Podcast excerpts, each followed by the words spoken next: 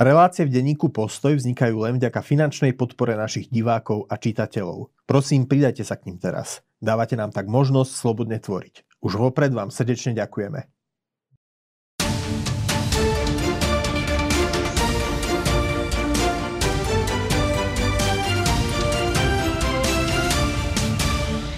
Milí priatelia, dovolte, aby som vás privítal pri ďalšom vydaní nášho diskusného špeciálu o vojne na Ukrajine s Andrejom Žiarovským. Andrej, vítaj. Zdravíčko, dobrý deň, prajem. Ako sme už avizovali v našej poslednej relácii o lietadlách, dnes sa budeme rozprávať o roku od vypuknutia vojny na Ukrajine.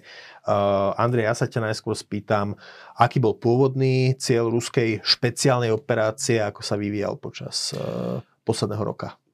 Tak ten cieľ, myslím, tak ako bol prezentovaný aj tak, ako keď vyvidíme z toho, ako postupovali, postupovali ruské jednotky, ruská armáda v tých prvých dňoch tzv. tej špeciálnej vojenskej operácie alebo invázie do Ukrajinu, tak evidentne cieľom bolo zmeniť režim na Ukrajine. Mhm. Jednoducho vytvoriť, urobiť z Ukrajiny proruskú, ukra, proruskú krajinu, urobiť z nej, nechcem povedať vazalský štát, ale ako dostať ho späť na jednoznačne na orbitu Moskvy. Čiže to bol ten... vpadnúť z Bieloruska, obsadiť Kiev, hlavné mesto a zmeniť vládu. Jednoznačne. Napriek tomu, ako priznám sa, ja som čakal ako trošku menej ambiciózny cieľ, čakal som skôr, ako že sa, poku, že sa ruská armáda pokúsi e, obsadiť ľavobrežnú Ukrajinu, prípade ako zaokrúhliť územie okolo Donbasu. Nečakal som e, takýto by som povedal absolútny absolútno ambiciózny cieľ.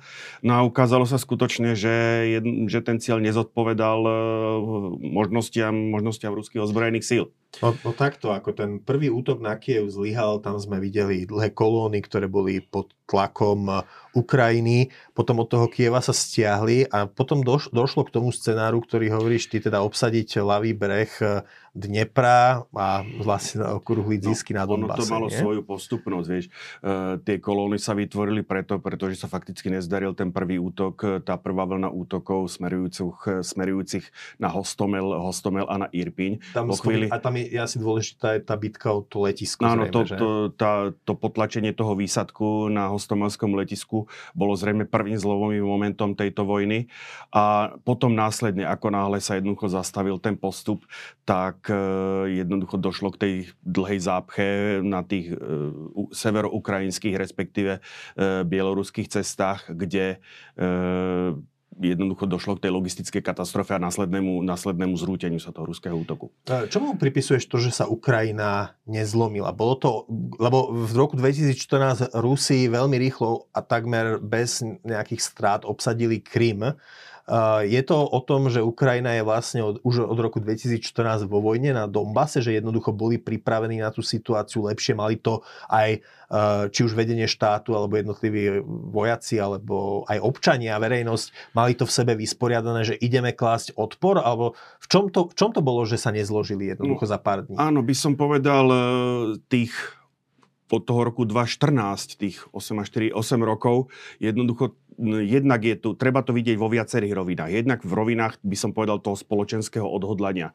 E, tých 8 rokov stačilo na, by som povedal, politické dotvorenie alebo stmelenie e, toho ukrajinského politického národa. Keď dovtedy vždycky sa dalo hovoriť, že sú to ukrajinskí hovoriaci Ukrajinci, ruskí hovoriaci Ukrajinci, u ktorých nebolo celkom jasné, čia entita alebo čia identita u nich prevažuje, či je to ruská alebo ukrajinská, tak e, zrejme, a keď vychádzam z tých, by som povedal, spätných väzieb, ktoré mám od mojich známych a priateľov, e, ktorí žijú v tomto prostredí, či už z jednej alebo z druhej strany hranice, tak e, vypadá, alebo ja si som pre seba si urobil taký záver, že je ten režim, ktorý bol zavedený v tých odštiepeneckých republikách Doneckej a Luhanskej, bol jednoducho tak odpudivý, že aj tí rusky hovoriaci Ukrajinci, ktorí ako jednoducho mali určitý sentiment pre tú Moskvu, si jednoducho pre seba to uzavreli, takže nechcú žiť v takomto režime.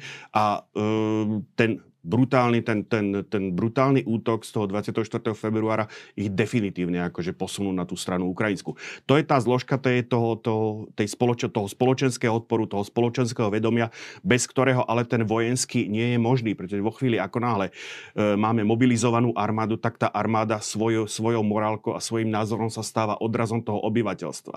V tej vojenskej oblasti tam evidentne Ukrajinci urobili obrovský kus práce, poučili sa z tých neúspechov, z tých problémov rokov 2014-2015. Zaviedli nové, nový, nový systém výcviku, nové systémy velenia, nové nástroje velenia, čo sa ukázalo najmä... zrejme na to? Jednoznačne, jednoznačne akože Spojenými štátmi americkými, respektíve NATO. Uh, a ukázalo sa, že ono to funguje. Ja s obľubou už potom, e, keď hovoríme o tom poučení e, z tých operácií, prečo sa to vyvinulo tak, ako sa to vyvinulo, prečo zlyhal ten plán behom 96 dní obsadiť Kiev a behom e, alebo troch týždňov mať, mať celú Ukrajinu spacifikovanú. Prečo, prečo sa to zrútilo? Jednoducho, z môjho pohľadu ide o to, že Ukrajinci sa uka- vo vojne vyhráva zvyčajne ten, kto urobí menej chýb. Toto je taká axioma, e, ktorá sa ťahá už od čias Alexandra Veľkého a zdá sa v tomto smere, okrem toho južného boiska, tí Ukrajinci sa podarilo sa im vyvarovať sa nejakých veľkých strategických chyb, ktoré by viedli k strate územia alebo k strate nejakých dôležitých oporných bodov. Kdežto naopak, e, tým Rusom, tí Rusi vršili jednu chybu za druhou. Ono je to dané možno práve tým, tým vedomím tej ohrozenosti, kde ten papierovo slabší je nútený e, jednoducho viacej improvizovať. A keď sa to, táto schopnosť improvizácie spojí s tým odhodlaním, o ktorom som hovoril pred chvíľou, tak potom, e, potom aj tá menšia a papierovo slabšia armáda vie tú silnejšiu armádu prekonať. Obzvlášť, keď Ukrajinci majú jednu obrovskú výhodu, ja tomu hovorím, že duálny systém myslenia, oni majú v sebe niekde v hĺbke DNA ten taký sovietský prístup, alebo sovietský prístup vojenskému výcviku, sovietskú vojenskú doktrínu, Takže oni vedia čítať tých Rusov, alebo vedia, vedia sa vžiť do ich situácie. Na druhej strane na to majú posadený ten americký výcvik, tú americkú logiku, ktorú zdá sa, že si osvojili, by som povedal, veľmi tvorivým spôsobom a táto, táto, tento, takýto, tento duálny prístup, čomu ja hovorím, im umožňuje e, jednoducho v tej, v tej vojne držať ten výsledok, ktorý momentálne majú, pretože e, keď to, keď to vezme z druhej strany, z tej ruskej strany, tak Rusi v podstate robia, by som povedal, to, čo eh, to, čo, to, čo robili cez druhú svetovú vojnu. Akurát eh, to nerobia s tými počtami. Uh, tá ukrajinská húževna to sprekvapila nielen Rusov, ale aj Západ. Do akej miery je ukrajinský odpor výsledkom možno líderstva prezidenta Zelenského, tam je ten známy výrok, že teda uh, nepotrebujem zviesť, ale potrebujem muníciu. zbranie, mhm. muníciu.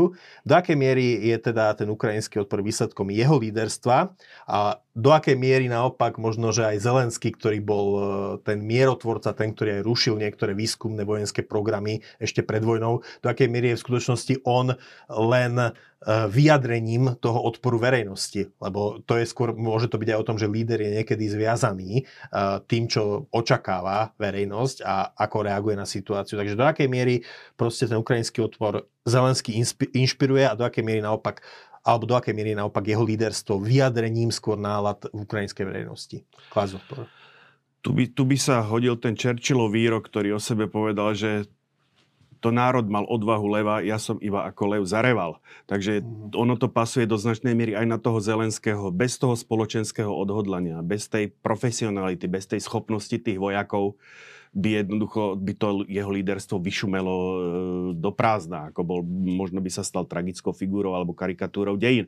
Jednoducho túto úspech v tak komplikovanej alebo v tak komplexnej operácii, ako je vojna, nikdy nie je aspektom jedného, nikdy nie je výsledkom jedného prvku, jedného aspektu. No, ty si, ty si povedal, že ako Ukrajinci neurobili až tak veľa chyb na rozdiel od Rusov, ale tu ja už to teraz vidím, že nám to budú písať e, diváci pod video, že predsa Rusi ukra- okupujú kus Ukrajiny, ktorý možno je väčší ako bývalé Československo.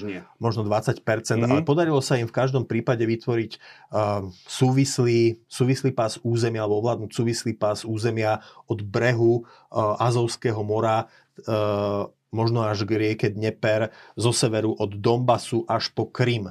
Uh, teraz, ak oprav ak sa milím, ale beriem to tak, že kým Rusi sa snažia obklúčiť tie ukrajinské sily na východe, v tom, v tom výklenku ukrajinského územia, tak zase Ukrajinci sledujú strategický cieľ rozdeliť ten súvislý pás územia, dostať sa k Azovskému moru, aby Krym odrezali a rozdelili Rusov na dve strany. Ako to teda je? No, potom, čo, v čom sa zasekli teraz? Potom, čo ruské plány? sily boli odtlačené od Charkova a po uh, víťazstve pri Limane, už e, o tom obklúčení ako hovoriť dosť ťažko. Ten front mm. nie je tam úplne rovný, ale jednoducho tie možnosti ako zovrieť e, to východné boisko do Klieští sú dneska akože značne obmedzené. Pre Rusov. E, keď netá, nepočítam nejaké dielčie úspechy pri Bachmute a podobne, kde skutočne to z toho miestneho taktického hľadiska ako pre tých, pre tých Ukrajincov e, nevyzerá na tomto, zrovna v tomto úseku boiska nejako moc optimisticky. A sám by som si, ako som aj minule povedal, veľmi nestavil na to, že ten Bachmut e, Ukrajinci udržia. Tak e, jedn, aj to je, by som povedal, úspech, by som povedal strategický, že sa podarilo skutočne ten výklenok toho boiska pri tom Sieversku troš, trošku zarovnať. E, ukazuje sa to aj e, momentálne pri tom, čo sa nazýva, tá, nazýva ruskou ofenzívou pri Vuhledare, pri Kreminej, respektíve na severe pri Kupiansku, kde, čo je samo o sebe pre mňa prekvapením, čakal by som e, pri tej ofenzíve zase nejaký koncentrovaný útok, nevravím, že zrovna do jedného smeru, ale určite nejakú tú v súlade so sovietskou vojenskou doktrínou ten, to, to, to hlavné napravlenie alebo ten hlavný smer útoku, e, zase nemecká, nemecká vojenská doktrína ako toho pozná, označuje ako, ako, ako, ako šverpung, ako, ako ťažisko. E, a vidíme to, že zase akože dochádza, by som povedal, k takému tlaku na viacerých, na viacerých e, miestach, ba priam po celej... Ale teraz myslíš z, z ruskej strany? Z, Rusom, z ruskej strany, strany, áno. Momentálne z ruskej strany, to hovoríme zase, a to som hovoril minule, že jednoducho Ukraj- e, tá, tá iniciatíva v tejto chvíli zase je v rukách e, Rusov. Mm. Akurát e, ono sa to neprejavuje tak, ako keď to bola na strane Ukrajincov, ktorí, akože, ktorí to územie alebo ktorí mm, tie svoje ofenzívy, by som povedal, viedli razantným, takým väčším rozmachom. Aj to územie, ktoré získavali, bolo po väčších kusoch. To, to bolo, teraz narážaš na tie na, územia na severovýchode, ktoré oslobodili prekvapujúco po, po áno, pred Vianocami. Presne ešte. tak, hej, respektíve respektíve ako v podstate na, dá sa povedať síce ďaleko náročnejšiu, ale konec koncov úspešnú kampaň vedúcu k oslobodeniu Charkova. Uh, Chersonu. Mm-hmm. Takže e, keď sa vrátim k tomu, zase je to to, čo sme videli ako v tých uplynulých mesiacoch, taký ten tlak roztiahnutý po celej frontovej línii. Teraz e, človek si kladie otázku, je toto už tá ofenzíva alebo nie toto tá, táto ofenzíva e, a je to len nejaký prieskum bojom a majú tí Rusi niečo, niečo v zálohe alebo nie.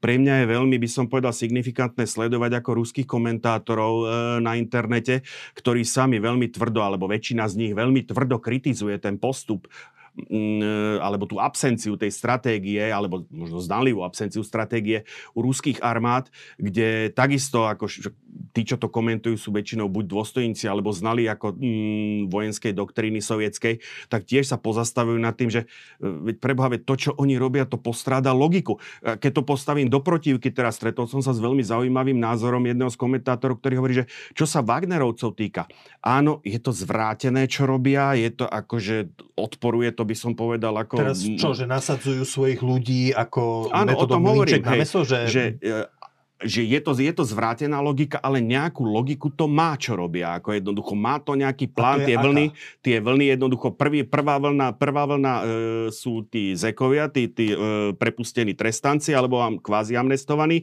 druhá sú mobilizovaní, tretia vlna e, nastupujú už potom tie zbytky tých najschopnejších, tých profesionálnych jednotiek. Cieľom je jednoducho palebne vyčerpať ako tých e, Ukrajincov a jednoducho to, čo sme videli aj teraz, myslím, na jednom videu, ktoré bolo prezentované, jednoducho, že musia ustúpiť do ďalšej línie zákopov jednoducho preto, lebo vystrieľajú muníciu. Ukrajinci. Ukrajinci, áno, presne tak. Takže toto, akože hovorím, e, opakujem, akože tá logika, ako samozrejme z hľadiska západného vnímania e, je totálne zvrátená.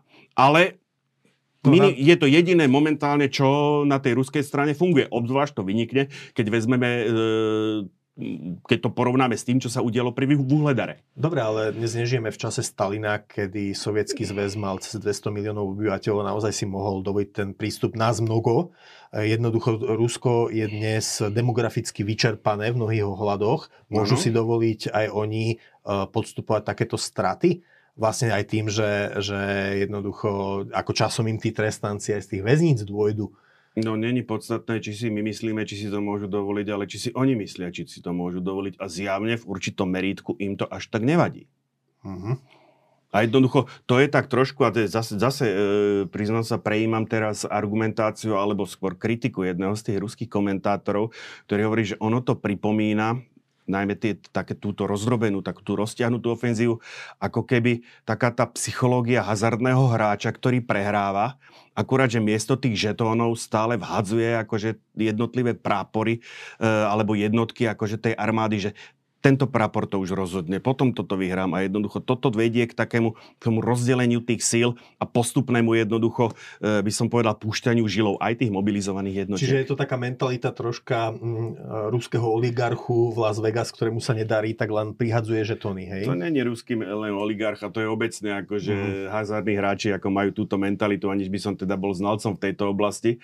E, je to možno Uh, ono to trošku aj uh, zodpoveda takýto prístup tej psychológii uh, tých, tých by som povedal, toho ruského velenia, kde jednoducho ten, rusk, ten, ten, to, tá štruktúra velenia v tej ruskej armáde a ukazuje sa, že v tomto smere sa nič nezmenilo uh, od tých skutočne od tých, od tých sovietských čias, uh, je um, oproti tej západnej veľmi rigidná. To znamená, ten dôstojník, keď posluch, keď splní rozkaz a nejak moc nad tým nemedituje, dostane rozkaz, pošli tam prápor, pošle tam prápor, ktorý síce, e, ktorý síce vyjde z boja s obrovskými stratami, fakticky stratí boja schopnosť, dostane rozkaz, pošli tam ďalší prápor, tak tam pošle zase ďalšiu jednotku, že takýto, že je pre neho jednoduchšie, jednoducho slepo zavrieť oči, uši, e, splniť, e, splniť jednoducho ten rozkaz, aj keď vie, že to nikam nepovedie. Počul som taký, prečo tí vojaci s tým súhlasia, že nechať sa jednoducho len tak poslať do útoku, v ktorom kde padnú. Nie sú, zase nežijeme v čase Stalina, kde za nimi Počkej, boli nejaké jednotky nie, NKVD, tam ktoré by... nehlasuje, v armáde sa velí, jednoducho ten vojak dostane rozkaz a ide. No dobré, ale tu hovoríme o tom, že proste stovky vojakov jednoducho sa rozbehnú do bezvýchodiskového boja, kde vedia, že ich proste postrieľajú?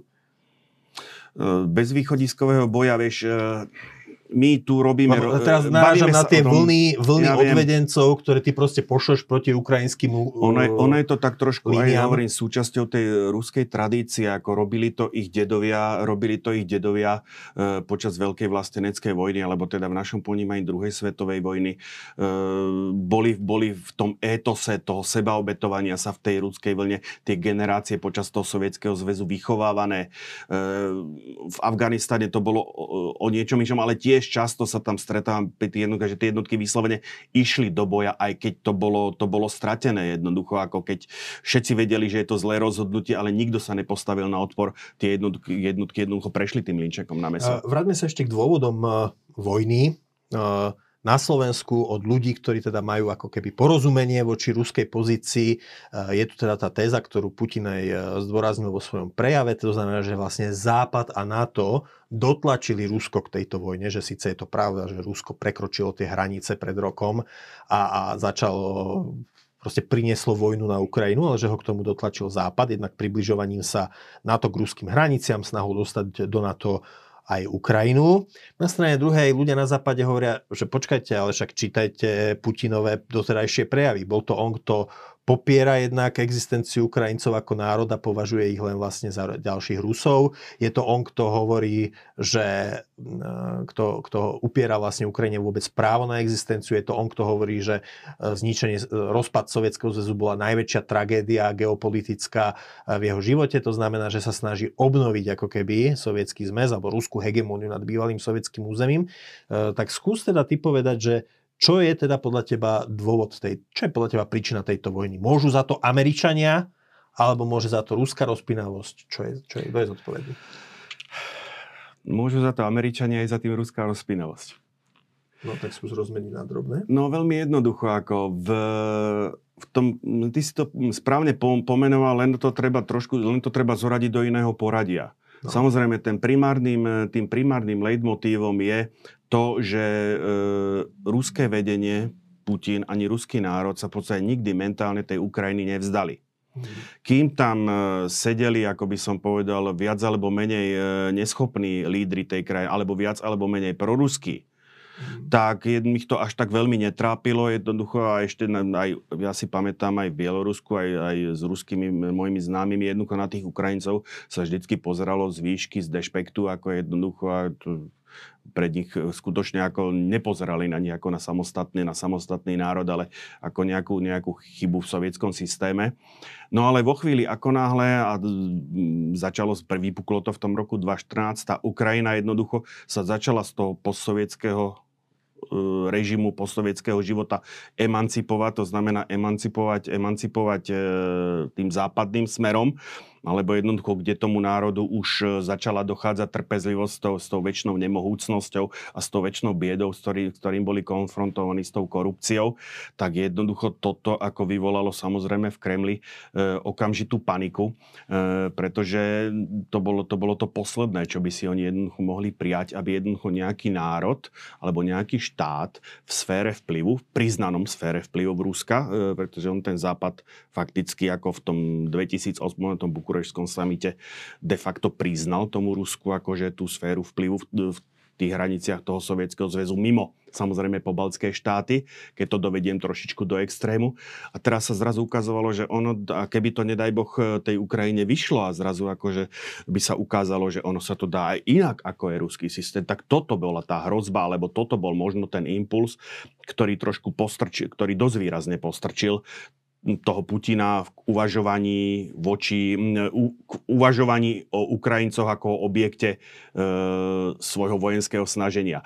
Čo sa týka tých Američanov, jednak, e, jednak je to do značnej miery len, by som povedal, e, racionalizácia, racionalizácia rozhodnutia, o ktorom e, aj ten, kto ho urobil, vie, že je, ako, že je nemorálne napadnúť, napadnúť iný štát, e, napadnúť iný národ, notabene e, národ, ktorý ešte pred pár rokmi bol vyhlasovaný za bratský, je samozrejme nemorálne. Takže on to, on to jednoducho musí nejakým spôsobom zdôvodniť a je, by som povedal, dlhoročnou tradíciou už očiach cárov, či sovietský zväz, jednoducho všetko zlé, čo sa nám stane, ako by som povedal, hodiť za gol Golier e, zlým imperialistom, Američanom, e, anglickým špiónom a ešte neviem komu všetkému. No. Takže hovorím, toto zase, tuto není jedna, jeden aspekt. Tu je ako celý ten komplex aspektov. E, snaha obnoviť sovietský zväz. Áno, to v tom uvažovaní samozrejme je. Snaha, snaha obnoviť, obnoviť svoj vplyv.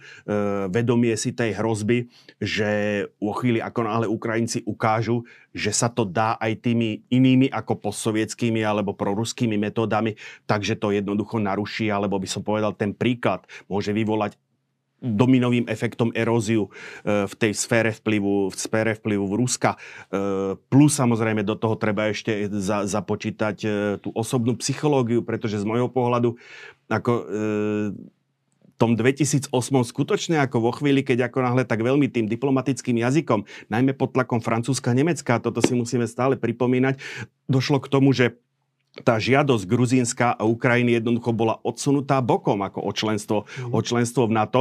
Gruzínsko ako to pocitilo prakticky okamžite ako štát, ktorý je na periférii, by som povedal, nášho civilizačného okruhu akože a bez nejakého priamého kontaktu z EÚ a z NATO, tak jednoducho stal sa obeťou, obeťou invázie okamžite. Ešte notabene si akože gruzínsky prezident k tomu do značnej miery e, pomohol sám svojou, svojou, svojou neobratnosťou. No a pri tej Ukrajine jednoducho tam to trvalo dlhšie. Predsa len je to väčší... Väčší, väčšie uh, sústo. No, väčšie sústo, to je ten správny výraz. Takže aj tá príprava, príprava trvala dlhšie. No a jednoducho tam boli tie, ten spúšťač, tie, tie revolúcie, ku ktorým došlo jednoducho vytvorili e, vo vedomí toho ruského vedenia, respektíve prezidenta Putina, tú, toto presvedčenie, že teraz alebo nikdy. Napriek tomu, že už sme to tu niekoľkokrát prejednávali, na stole boli aj iné alternatívy. To sú tie stratégie mračíme sa, hrozíme, alebo stratégia, stratégia mávame a usmievame sa ktoré podľa mňa e, pri rozumnom uplatnení, samozrejme história nepozná, čo by bolo keby, ale keby v, e, rozumnou kombináciou týchto dvoch stratégií by podľa mňa e, tá Ukrajina skončila v tých ruských rukách skôr alebo neskôr na určite a hlavne vyvarovalo by sa to tých strát na životoch, ktorých sme momentálne svetkami. No, jedna vec, jeden argument ruský bol, že na Ukrajine sú nacisti, neonacisti. A, to, a jasné, že ten Putinov režim sa snažil týmto uh, istým spôsobom legitimizovať ten konflikt ako, ako, ako nejaké pokračovanie veľkej vlasteneckej vojny. No ale teda máme tu posledná, posledný hit na dezinformačných weboch je Brigáda Edelweiss na Ukrajine čo to je. A nie je Edel, brigáda Edelweiss na Ukrajine dôkazom toho, že Ukrajinci sú vlastne v skrytosti neonacisti? A tak, no u nás na Slovensku je samozrejme ten Edelweiss ako jednoznačne spojený. Myslím, že to bolo 14. 14. Einsatzkommando komando SS Edelweiss. E, z hodou okolností pochádzam z doli, z, môj rod pochádza z dediny Žubkov, ktorý bol, ktorý je v Klakovskej doline a Žubkov bol vypálený práve ako týmto SS Einsatzkommandom. Ale treba povedať, že to vieme my tu, akože mimo, mimo, tu, mimo náš geografický rámec, ten Edelweiss je jedna jednotka z X. Uh, Edelweiss, alebo teda plesnivec, alebo po česky protež. Edelweiss je kvetina, áno. čo je plesnivec alpský. Áno, a je to odznakom horských jednotiek. Jednoducho, ako takých. Hej. Ako takých. Už za, už za Rakúsko-Uhorská, e, rakúske jednotky používajú túto symboliku. Dodnes nemecké deto. Takže je Čiže to, je to odznak... druhej svetovej, po, po druhej svetovej vojne sa plesnivec používa ako e, v, v nemeckej či rakúskej armáde? Ja mám e, rakúsko-uhorský plesnevec na polovníckom klobúku. Mm-hmm. Takže si nacista. No, tak z tejto logiky asi hej. Uh-huh. Je to jednoducho, e, Kaisersjäger e, boli najelitnejšie jednotky ako Habsburgskej armády, boli štyri pluky e, cisárskych, uh-huh. cisárskych e, strelcov. A prečo ten názov Edelweiss nemá Ukrajinčina vlastné meno pre plesnivec? No toto je ďalšia vec, že oni, ako jak som sa informoval, ani, o ruštine som vedel, že nemá vlastný názov pre plesnivec. E, Ukrajine bolo by to potvrdené, že Ukrajinčina tiež jednoducho, oni majú Edelweiss. Dokonca ja teraz, keď si spätne spomínam, ja neviem, či som e, niekde v Odese alebo kde ešte za mojich štúdii dokonca, či nebola reštaurácia Edelweiss. Čiže je to norma, slovo, ktoré bolo proste prijaté do ukrajinčiny z nemčiny ano. a teda nie je to tam na, tá žiadna nacistická ja by som, no, áno, samozrejme v konotáciách, keď to vezmeme s, e, s tým komandom Edelweiss, ktoré vypálilo a e, Klakovskú dolinu a vyvraždilo obyvateľov e, Klaku a Ostrého Grúňa, tak je to samozrejme v nešťastných konotáciách podľa mňa, keby vedeli o týchto súvislostiach, tak by možno to týmto smerom, týmto smer, bolo by, boli by to možno zvážili, že, to, že je to z hľadiska PR, keď to poviem takto brutálne, e, že je to nešťastné. Ale ako hovorím, ten plesnivec je skutočne znakom horských jednotiek. Aj tá jednotka, ktorá to dostala, je jednotka ľahkej pechoty, čo je, čo, sú, čo je, čo je teda akože horská jednotka. No, kým, keď hovoríme už o neonacistoch na ukrajinskej vojne, tak vieme, že známe sú vše, pri tie príklady rôznych tých práve ruských Wagnerovcov e, s rôznymi neonacistickými kerkami.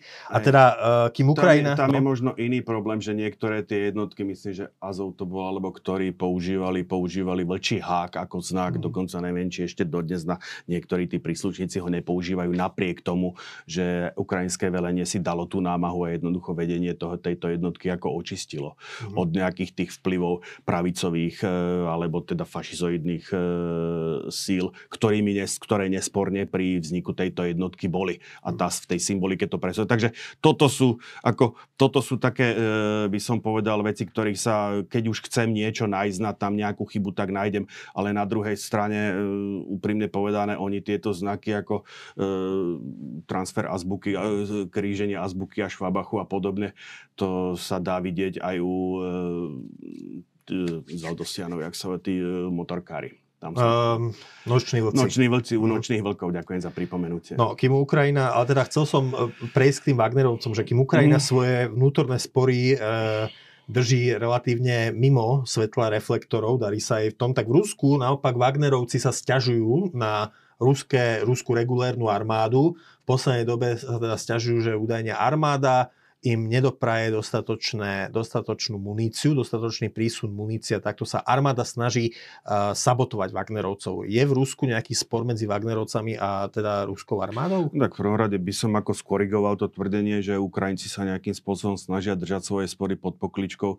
Viem, že prebehli, prebehli séria obvinení ako z korupcie a tak ďalej a do, na Ukrajine s handlovaním s vojenským materiálom.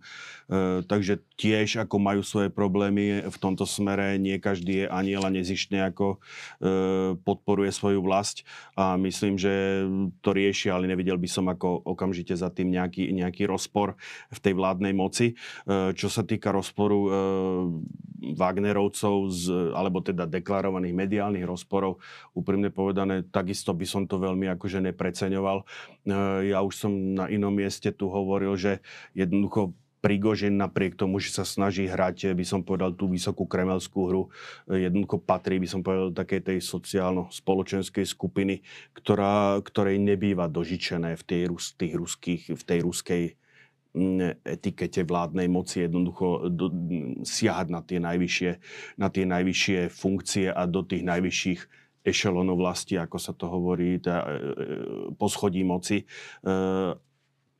Áno, mali v rámci, v rámci, reláciu o tom, hej, ako sa v Rusku menia V rámci kremelskej politiky. Štátu. A e, čo sa týka, hovorím, ja mám pocit, e, buď Prigožin ako trošku hral hru nad e, svoje možnosti v, tých, v, týchto, v, tom, v týchto veciach, alebo je možné, že bol využitý, nechcem povedať zneužitý, niektorou z kremelských klík jednoducho v rámci toho vnútorného boja. Momentálne je možné, že svoju úlohu splnil, tak jednoducho je tlačený do pozadia.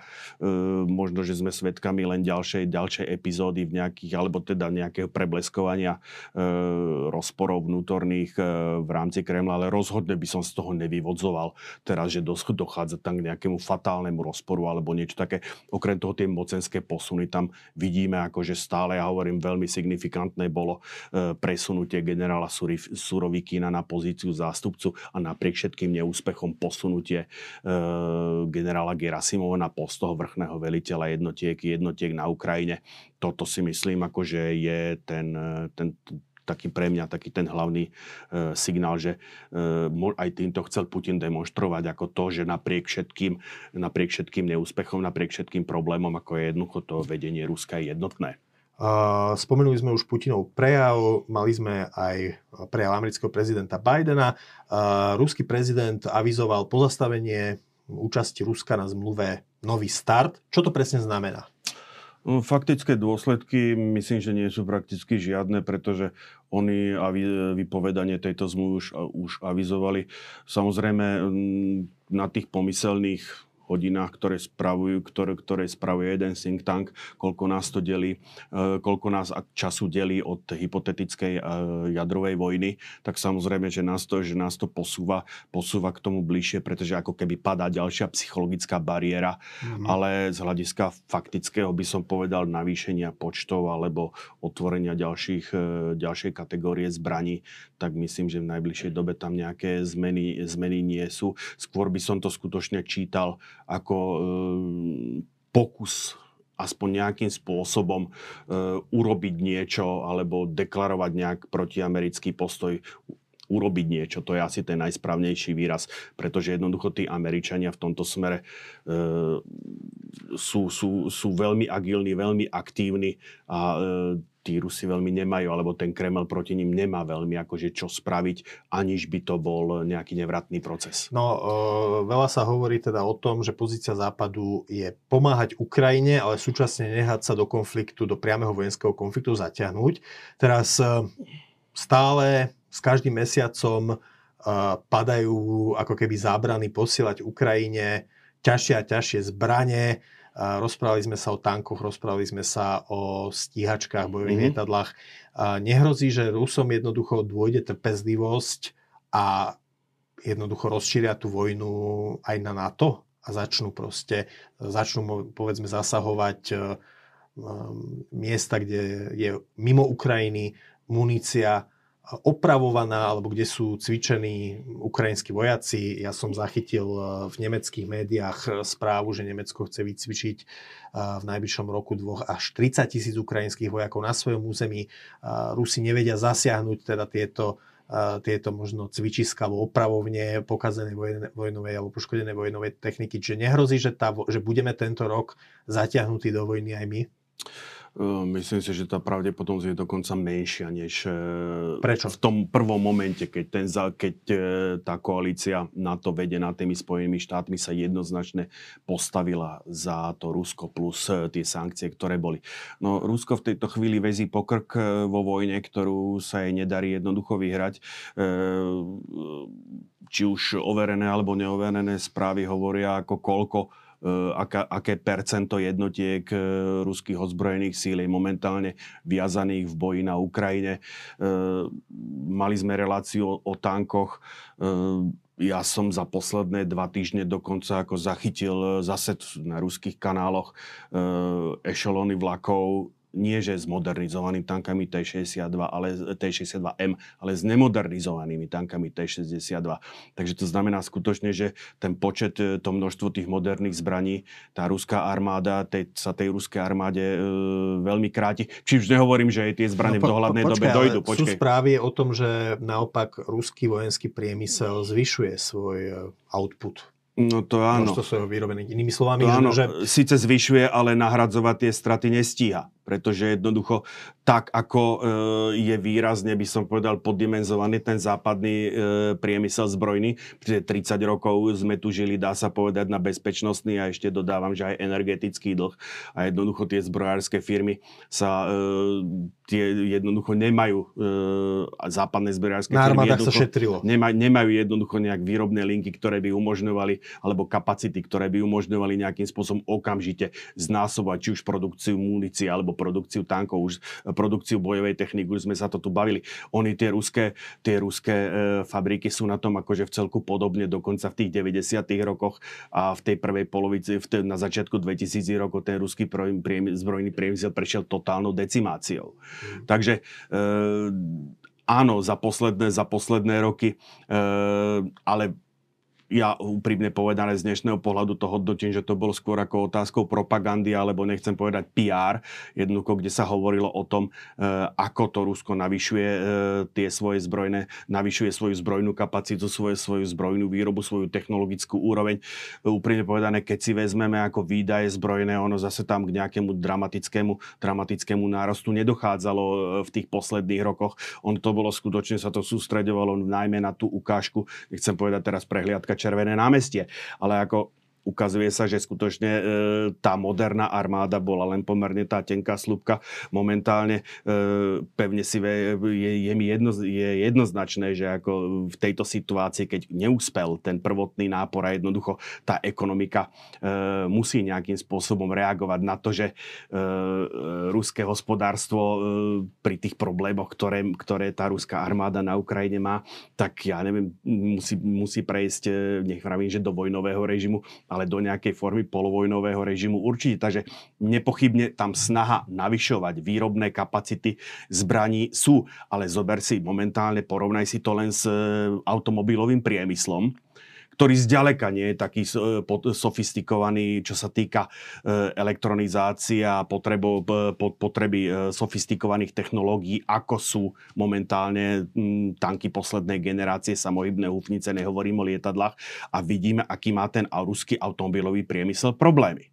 Že fakticky v technologickom vybavení e, aut, ktoré momentálne sa vyrábajú, či už toliaty alebo niekde inde, tak jednoducho idú pomaličky 20 rokov dozadu. No takže počkaj, nehovorme, ale... takže ne, ne, nemôžeme ako mm, nevidieť alebo nedá sa ako jednoducho vyhnúť tomu, že s podobným problémom e, bude bojovať e, aj ten zbrojný priemysel. No počkaj, ale neho, predsa Putin uh, jasne deklaroval vo svojom prejave, že ruská ekonomika um, sa západným sankciám prispôsobila a prispôsobila sa dobre, že jednoducho, um, že jednoducho um, našli si nové odbytiska, aj en, čiastočne energetiky, že dodávajú Číne, dodávajú Indii, uh, že Mm, jednoducho diverzifikovali. A čakal by si od neho, že prizná, že je to opačné? No jasné, že nie. No a tak no. povedz mi, ako toto ja podľa teba je. Podľa teba no, je, je, je vôbec mysliteľné pri tom, ako sú Rusi zvyknutí na odriekanie, že ich dotlačí Západ s iba sankciami k tomu, aby ukončili túto vojnu? No, na, sto, na tomto mieste sme niekoľkokrát preberali ako historické paralely. Uh-huh. A e, jak som, ako som niekoľkokrát hovoril, že ten priebeh vojny na Ukrajine, minimálne ten začiatok evokoval určité podobnosti a analógie s Rusko, e, so sovietsko-fínskou zimnou vojnou. E, tak e, čo sa týka, by som povedal, toho vnútorného života Ruska, mne to veľmi začína pripomínať, alebo nemôžem sa zbaviť e, tých asociácií e, toho, do čoho sa začal ponárať sovietský zväz po invázii do Afganistanu v roku 1979. Tá ruská ekonomika, e, Rusko je veľký štát, tá ekonomika v absolút, aj keď v absolútnych číslach je pomerne veľká, aj keď samozrejme, keď to prerátame na per capita, tak to mhm. vychádza, tak to vychádza pre Rusko nie veľmi lichotivo. O čo sa môže oprieť, to je silná e, surovinová základňa, Takže ako ona sa do značnej miery vie správať ako autochtóne a nejakú dobu to, vydrž, nejakú dobu to určite, určite vydrží, ale e, keď si vezmeme aj e, to, čo sa dialo po tom roku 1979 a mhm. povedzme tie sankcie alebo to, čo mu čelil vtedy Sovietský zväz je ďaleko jemnejšie než to, voči čomu čelí e, Rusko momentálne.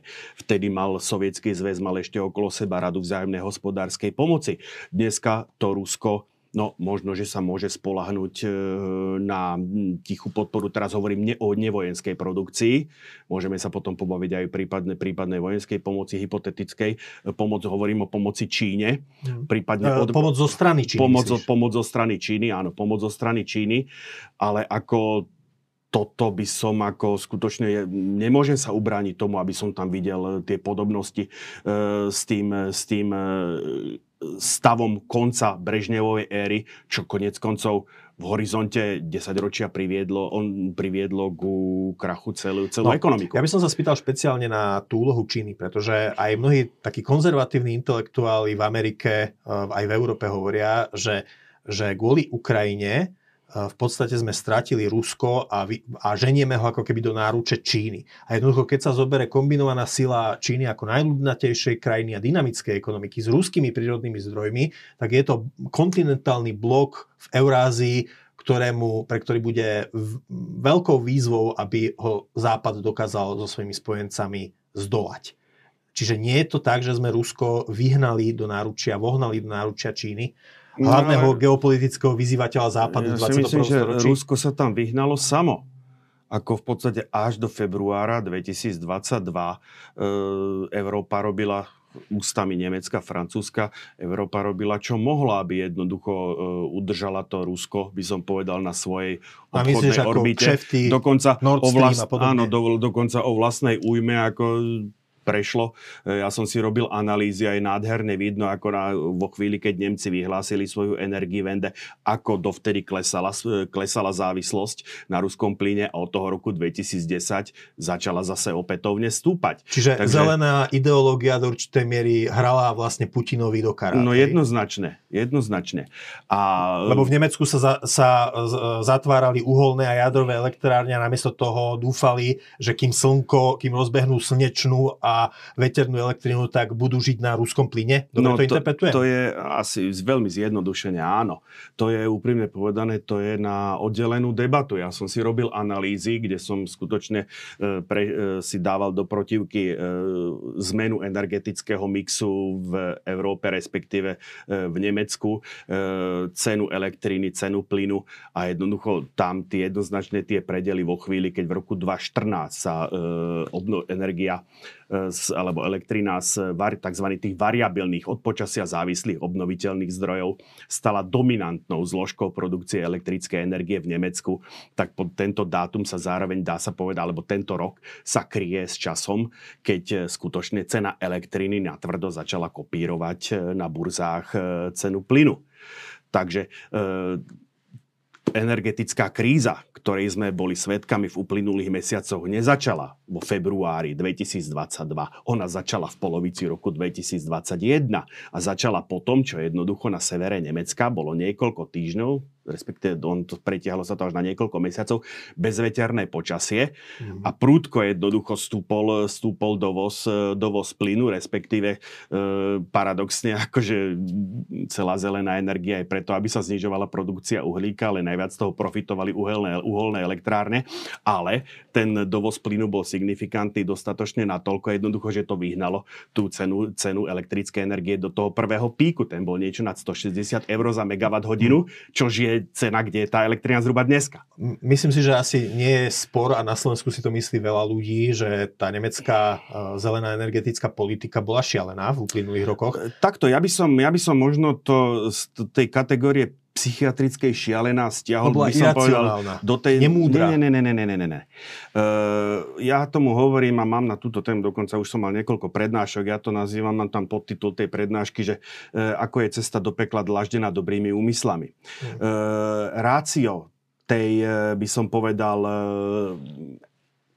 toho, toho forsírovania tých variabilných obnoviteľných zdrojov zase až tak cestné nebolo. Ono skutočne do toho roku 2010 e, ten nárast e, tých variabilných obnoviteľných zdrojov ad jedna nedeformoval, by som povedal, celý ten energetický mix. E, spotreba, alebo teda podiel, podiel toho mm. plynu a najmä toho ruského plynu postupne, postupne klesal.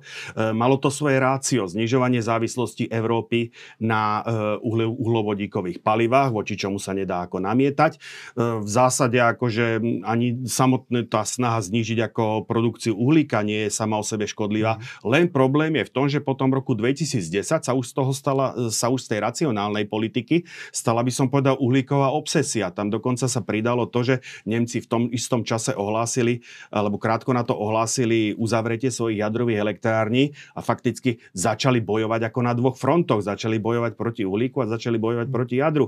A ako nás história história učí, keď Nemci začnú bojovať na dvoch frontoch, nedopadne to dobre. To, dobre, pre nich ani pre ostatných.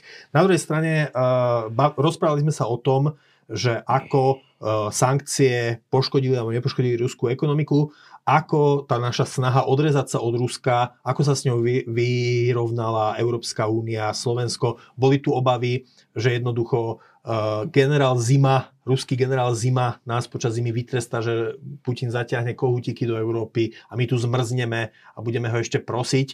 Uh, máme, kone, máme už skoro koniec februára, uh, zdá sa, že zima končí. Uh, obstali sme v tejto zime a obstojíme v tej ďalšej? No trošku so šťastím, tak toto poviem, ale ako ukázalo sa, že Európa si vie poradiť aj v takýchto situáciách. Jednak aj e, ten mnohokrát kritizovaný energetický trh jednoducho práve tým, svojím spôsobom práve tým nárastom tých cien mm. to um, umožnil vyriešiť ten problém ad jedna potlačil dole spotrebu a dva umožnil presmerovať toky LNG, teda mm. skvapalneného zemného plynu z tých azijských trhov, ktoré sú hlavnými e, spotrebiteľmi tejto komodity e, do Európy. Ukázalo sa, že a to už mnohokrát v histórii, to je zase historicky, e, historicky by som povedal tak no, notoricky nastávajúca situácia situácia, že európske krajiny, európske mocnosti e, veľmi pomaly zapriahajú, ale keď už zapriahnu, tak jazdia veľmi rýchlo. Ono to vidno na tom, že v Nemecku každé 3 alebo 4 mesiace e, za, po, za, posledné, za posledný rok e, sa odovzdá, odovzdá e, možno nie extra veľký a nie LNG terminál so skladovacími zásobami, ale jednoducho, že tá LNG kapacita, teda schopnosť príjmať Európy skvapalnený zemný plyn z lodí, akože dramaticky, dramaticky rastie. No, a dotkneme, no, to je, to je ako jeden, to no, je, to je jeden aspekt. No, no potom, a potom samozrejme ako uh, vidíme, to, uh, vidíme to aj, hovorím, na, na tej, na tú stranu šetrenia som spomenul a pomohlo nám, samozrejme treba povedať, že pomohlo nám aj to počasie, ale aj keď, ako keď si pamätám prognózy, ako nie tie, ktoré boli prezentované, by som povedal tak e, v, v médiách, ale skôr ako také tie odbornejšie, odbor, odbornejšie prognózy bolo jasné, že, že v decembri už to ustojíme. Uh-huh. Uh, chcem sa ťa ešte spýtať, ale teda čisto geopoliticky, lebo toto uh-huh. je mhm. ten, ten argument tých aj slovenských Putin frštérov, teda uh-huh. Putino chápačov, keď to máme preložiť, uh, že jednoducho uh, táto vojna uh, oddelila obchodne Európsku úniu a Rusko, z čoho profitujú jednak Spojené štáty, ktoré dodávajú Európe skvapalnený zemný plyn a jednak Čína, geopolitický, hlavný geopolitický vyzývateľ západu, lebo do Číny logicky Rusi dlhodobo presmerujú svoje, svoj vývoz energii. Je podľa te, majú podľa teba teda, je tento argument podľa teba pravdivý? Ale tak samozrejme, ako na to nepotrebuješ mať vysokú školu vo chvíli, ako náhle e, padne, e, sa zrúti, ako by som povedal, tá závislosť Európy, alebo skončí, zrúti nie je správny výraz, skončí tá závislosť Európy na tom ruskom plyne. Dneska no argumentom je, že ju nahradila závislosť na americkom plyne. Mm, počkaj, ja sa k tomu prepracujem. E, či dneska som myslím zachytil, že zo 40 neviem koľko percent to padlo na 16 percent a zrejme to ťaháme najmä mhm. východe, my východoeurópske krajiny, ktoré ešte stále nám cez tú ukrajinskú e, rúru a cez South Stream e, do východnej Európy niečo tečie. Sice sú to myslím, že tretiny kapacít pôvodných, ale ako stále to tam je. Čo sa týka to pre, prehodenia tej závislosti, ale predsa ten LNG ako nie je z jedného zdroja, ako tu je, za, tu je problém ten, že, má, že vo chvíli, keď máš preložené potrubie, no tak to potrubie jednoducho už neposunieš inám. Vo chvíli t- byť závislým na LNG, to by sa, akože, aby to bol problém, sa dalo iba, iba vtedy, keby sa zaminoval Gibraltár a judský, judský prieliv akože by tie LNG tankery neprešli, pretože máš viacero zdrojov, odkiaľ ten, tie, čiže, tie, čiže nie je to tak, že bereme len od Američanov. Ale samozrejme, že nie. A vieš to aj možno kvantifikovať takto z hlavy, že akú časť e, toho ruského výpadku prevzali Američania, akú časť, ja neviem, Alžírsko alebo Katar? Vieš čo, e, to by, to by som nehal na extra debatu. Nechcem tu páliť od boku, ako aby som mm, potom nemusel dobre. dementovať vlastné čísla. Mm-hmm. Povie, poviem to takto, e, bez toho, že by som hovoril o číslach. Ten výpadok ruského plynu si približne rovným dielom, hovorím, keby som bol vedel, že sa budeš na toto pýtať, bol by som si zobral, bol by som si tie podklady pozrel, sa rozdelil medzi z menšej miery nárast norskej ťažby mm-hmm. a potom najväčší podiel a zás, pr- približne polovičným eh, rozdielom si ho e, rozdelili medzi seba, je dovoz plynu z Alžírska, Mm-hmm. Čo je mimochodom najkvalitnejší zemný plyn, preto obsahuje, pretože obsahuje e, najväčší podiel e, tých e, uhlovodíkov, e, mm-hmm. etan, bután, propán a tak ďalej. A potom samozrejme je to ten dovoz e, tých, e, toho, toho skvapalneného zemného plynu, ktorý má ale viacero zdrojov a Američania tam zďaleka nedominujú. Mm-hmm. To mhm. skôr, e, keby niekto povedal, že zvyšujeme svoju závislosť od Kataru, tomu by som veril no, viac. Ja zase viem, že ako Hej. dokonca nemecký kancelár ako hľadal v, v latinskej Amerike zdroje a boli dokonca aj tendencie nejakým spôsobom vziať Venezuelu na milosť a zisťovať, že či z Venezuely môžeme, hoci je to krajina orientovaná na Rusko, Hej. čerpať to, suroviny? To už potom ale bavíme sa aj o rope a o týchto. Mm-hmm. Tá ropa nepredstavuje taký logistický problém. Úzke hrdlo pri, tomto, e, pri tejto diverzifikácii, a keď sa bavíme len o tom plyne, tak je v podstate tá tankerová flotila, pretože tie LNG tankery sú technologicky podstate komplikovanejšie ako obyčajné tankery, no, obyčajné tankery, ako tankery prepravujúce e, ropu a e, tekuté náklady, ktoré e, dokážu byť tekuté pri normálnych, eh, pri, pri normálnych atmosférických podmienkach. Ten plyn pri tej preprave e, musí byť schladený pod, e, na minus 160 2 stupňov Celzia, jeho teplota varuje niekde na minus 80 troch alebo 6 stupňoch Celzia. Takže je, je ich niekoľko typov, do toho teraz, teraz nejdem zabíjať, ale ide, tým chcem povedať toľko, že tá kapacita lodeníc sa niekde pohybuje, niekde 40-49, myslím, že v, jednu, v jeden rok to vybehlo ako na 58 e, lodí takej tej priemernej veľkosti, to je ekvivalent zhruba 135 tisícov tón toho skvapalneného zemného plynu. Teda ten, ten lo, svetový lodný priemysel vie vyrobiť zhruba toľko lodí ročne a už som sledoval, že ako e, tie lodenice, takisto ako tie zbrojovky, tak aj tie lodenice samozrejme začínajú sa snažia sa navýšiť tú kapacitu. Takže on ten trh jednoducho reaguje na tú zvýšenú, na, na tú zvýšenú dopyt, jednak po plyne samotnom, ale e, po tej prepravnej kapacite. Keď sa bavíme, keď sa zhovárame o prepravnej kapacite plynu, nemôžeme obísť hrúru Nord Stream a jej osud. Um, už sme sa o tom rozprávali, teraz ale vyšla najavo teda jeden investigatívny reportér, tvrdí o tom, že to boli Američania. My sme, keď sme sa o tom rozprávali, tak zo strany sme rozprávali, že vlastne aj Slovensko profituje z, z útoku na tú rúru. Ale teda podľa teba to, čo bolo zverejnené, Mm, je dôveryhodné, že za tým bol, mohli byť Američania a nie Rusi? Vieš, vždycky sa treba pýtať... Nóri, áno, sa aj teraz zápojení. neviem, neviem posúdiť objektívnosť, neobjektívnosť. Viem, upozorňoval si, si ma na to, ja som sa na to pozrel. Uh, neviem, úprimne povedané, neviem posúdiť objektívnosť tohoto novinára, ako nejak, uh, neviem ho... Mm, neviem to dať do protivky s ničím. Samozrejme, keď sledujeme, kto mal z toho, by som povedal, prospech, tak Rusko z toho malo okamžitý prospech, pretože tá cena skutočne akože poskočila. Aj keď teda treba povedať, že poskočila len veľmi krátkodobo naspäť, keď sa človek, keď si pozrieme ten priebeh, tak ono pekne vidno, kedy sa to stalo. Uh, ale e, to už boli tie flotily e, toho skvapalneného plynu, skvapalneného toho LNG presmerované ako do Európy a práve príjazd e, týchto tankerov do značnej miery ako v priebehu pár týždňov ten nárast tej ceny alebo teda ten cenový skok e, pohltil. Samozrejme, keď to vezmem z toho hľadiska, že e, odstrihnúť Európu od toho ruského vplyvu, tak samozrejme z poškodenia toho, z týchto obidvoch plynovodov e, by som povedal profituje profit, profitujú, e, nechcem povedať Spojené štáty, ako to by som mohol z tohto pohľadu obviniť aj Katar. Ale alebo Slovensko. Ale, alebo Polsko. Slovensko, alebo Polsko, ale jednoducho niekto, kto chcel za každú cenu jednoducho oceknúť e, tú, tú Európu od toho ruského plynu, tak áno, tomuto by to prospelo, ale to sme v rovine, fakt sme Dobre. v rovine dohadov. Dobre, nebudem ťa k tomuto tlačiť, mm-hmm. ale skôr než sa ťa spýtam na to, že čo nás čaká na boisku možno tento rok, tak položím mm-hmm. ti ešte otázku čo tento rok, e, prvý rok e, tejto vojny, e, ako v ňom obstalo Slovensko a Slováci?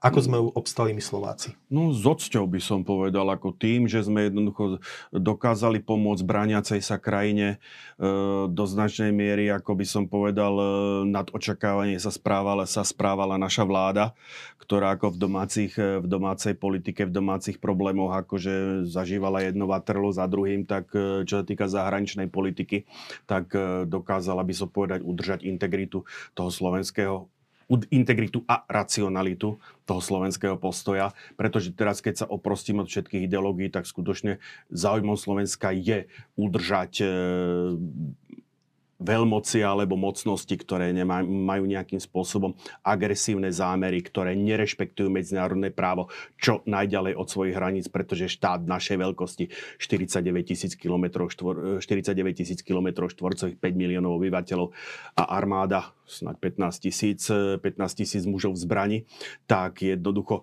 naša existencia je postavená na tom, že svet okolo nás bude dodržiavať e, medzinárodné Čiže... právo a jednoducho nebude tu vládnuť právo silnejšieho. Takže z tohto pohľadu bolo správanie našej, našej vlády aj Slovenska ako takého veľmi racionálne. To, že sme poskytli, či už to bol systém S-300, e, muníciu plus e, ďalšie zbranie, BVPčka, tak ako toto sa akože v, by som povedal, slušné spoločnosti, ako toto robia, že pomáhajú tomu, kto je napadnutý, komu horí ten dom. Zvlášť, keď je to sused a je to Zvlášť, investícia sused, do našich áno. budúcich vzťahov. A teraz, zrejme. keď už to vzťahnem, vzťahnem až na tú slovanskú vzájomnosť, akože tak ako s Ukrajincami si rozumieme bez problémov. Ja teda rusky hovorím lepšie, e, ja e, rusky hovorím plynulo, ale ako pasívne nemám problém rozum, rozumieť ani ukrajinsky. Dokonca je tu určitá náboženská, náboženská spriaznenosť. Ja chápem a rozumiem určitému sentimentu určitej, určitých kruhov alebo určitých ľudí, ktorý by som povedal k, tomu Rusku. Ja sám som ako prečítal za môj život viacej ruských kníh ako slovenských, keď to takto poviem. Takže viem sa zhruba, e, napriek tomu, že s nimi nesúhlasím, tak viem sa vcítiť e, do tých, do tých pocitov a najmä u tých ľudí, ktorí jednoducho verili, by som povedal, v to ako hovorí Martin Hanus, to mocné dubisko je jednoducho veľkým problémom, ako priznať si, že jednoducho štát, vo ktorý, alebo mocnosť, v ktorú som veril, ako ktorá bola pre mňa tým uholným kameňom toho môjho sveta, že sa zrazu jednoducho ukázal, že z neho ukázal agresor, ktorý si nectí mhm. právo a potom spätne sa to racionalizuje, ako aby si to nejako vo svojej hlave usporiadali. Ty, ty tiež súhlasíš s takými názormi, ktoré zaznievajú, že jednoducho, um, keby sme teraz do, dopustili, že sa spochybňuje vôbec existencia ukrajinského národa a že sa možno spätne na základe nejakých historických uh, konštrukcií možno uh, špekuluje o tom, že komu patrí polostrov Krym, tak e, niekto, keby sme to pripustili, že niekedy v budúcnosti by mohol niekto iný spochybňovať existenciu slovenského národa a začal by Ale tiež, že... To sú nezmysly, toto. To sú nezmysly, ako jednoducho vo chvíli, ako náhle sa ten národ seba uvedomí, tak my ostatní do toho by som povedal s no, nie, nemáme som, čo kecať. Myslel som, že niekto tak, by mohol takisto, spochybňovať rovnako územnú spo, uh, celistvosť Slovenska? Počkaj, uh, národné uvedomenie a územná celistvosť to sú dve rôzne veci. No, že by ako... na základe takéhoto, takýchto argumentov, ako sa spochybňuje no, Ukrajina, že by raz niekto mohol spochybniť územnú celistvosť No ale to je, to je tá istota tých, eh, tej, tej, toho medzinárodného práva, o ktorých hovorím. Preca tá Ukrajina mala medzinárodne garantované hranice. Keď, My keď, na budapešťanské mm, memorandum? Presne idem týmto smerom. Tam je to, myslím, že v článku 6 toho, týchto zmluv je to explicitne uvedené, že jednoducho signatári uznávajú, hra, že si uznávajú vzájomné hranice k momentu podpisu, k momentu podpisu tejto zmluvy. To vlastne v 95. podpísalo kto, že Ukrajina sa vzdala jadrových zbraní výmenou za to, že celistvosť jej územia... Za, bezpeč- za kvázi bezpečnostné, za mm. garancie bezpečnostné, A ktoré sa ale nenaplnili. Podpísal to kto? Uh, to bolo uh, Rusko, Británia, Spojené štáty a Ukrajina som. Čiže vlastne dá sa aj hovoriť, e, že Spojené štáty a Británia tým, že teraz podporujú Ukrajinu, tak vlastne dostá, dostáli svojim veľmocenským záujmom? Teda svojim, svojmu veľmocenskému záväzku? Tak Ešte, záväzku? Toto už je otázka na znalca medzinárodného hm, práva. Dobre. Samozrejme, ako z logiky veci to takto vyplýva, ale ako e, na exaktnú odpoveď na túto otázku sa treba spýtať. Dobre, lebo, lebo keď západné Hej. mocnosti nepomáhajú ako v Mníchove, tak sú za zlých, keď pomáhajú ako teraz, tak sú tiež za zlých. No samozrejme, ako ja hovorím, e, ono je, ja to, ja to vždycky staviam do tej pragmatickej geopolitickej roviny a už tu na, na tomto kresle som tú vetu povedal asi, asi, asi, asi, asi, asi 10 krát, že od čias 30-ročnej vojny je dobrým pragmatickým zvykom alebo tradíciou európskej veľmocenskej politiky, že veľmoc, keď veľmoc A napadne štát X, tak veľmoc B príde tomu štátu X na pomoc, kde sa spája zvyčajne pekné s užitočným ad 1 druhá veľmoc bráni prvej veľmoci získať hegemóniu nad kontinentom a popri tom chráni nezávislosť eh, druhého štátu. Čiže boj za rovnováhu síl. Áno, to, a... je, to je ten balance of power, ktorý hmm. bol ako leitmotívom diplomácie v 19. storočí a po celé 20. Mhm. storočie. A posledná otázka, teda už možno záver. Hmm, ako sa bude vyvíjať, ako očakáva, že sa bude tá vojna vyvíjať tento rok? A respektíve, myslíš, že keď sa o rok takto stretneme, že budeme, bude už mier? Nie, to takto meritorne, alebo tak, takto, takto jednoznačne si to netrúfnem povedať. Hodne záleží od toho, čo sa vyklube z tej prezentovanej ruskej ofenzívy momentálne, či to, čo vidíme momentálne, je len nejakým jej prologom, alebo či je to už skutočne ako ofenzíva v plnom, v plnom e, rozbehu.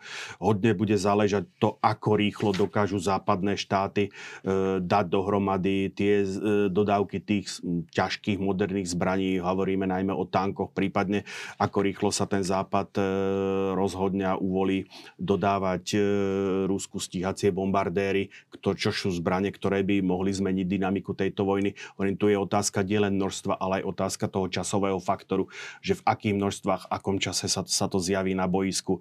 E, no sú také názory, ja som si to pozeral, mm. že teda tie tanky, keďže mnohé aj v tých skladoch v západoeurópskych krajinách Severnej Amerike nie sú v najlepšom stave, tak môže to trvať, že Ukrajina tie zbranie dostane, ktoré jej boli teda teraz prislúbené, mm-hmm. niekedy v druhej polovici tohto roka to bude pred zimou, čiže tam asi nepôjdu do ofenzívy. To znamená, že reálne sa zdá, že až budúci rok na jar by sa vytvorilo okno príležitosti, aby prešli tie, do nejaké úda, Tie údaje sa rôzne, ale skutočne nemyslím si, ako že by vzhľadom k tomu, že je potrebné jednak, hovorím, tie tanky, ktoré keby sme hneď vzali, že ako tých 300 tankov, ako sa niekde vydoluje z nejakých henzetových skladov, teda skladov nedotknutelných zásob, tak samozrejme nejakú dobu trvá, kým sa tie tanky ako uvedú do plne bojaschopného stavu povedzme ten výcvik, dobre, ten by sa zvládol, zvládol nejakým spôsobom. Paralelne otázka dostupnosti 120 e, mm munície do, do toho kanónu Rheinmetall, ktorý, ktorým je vyzbrojený Leopard aj e,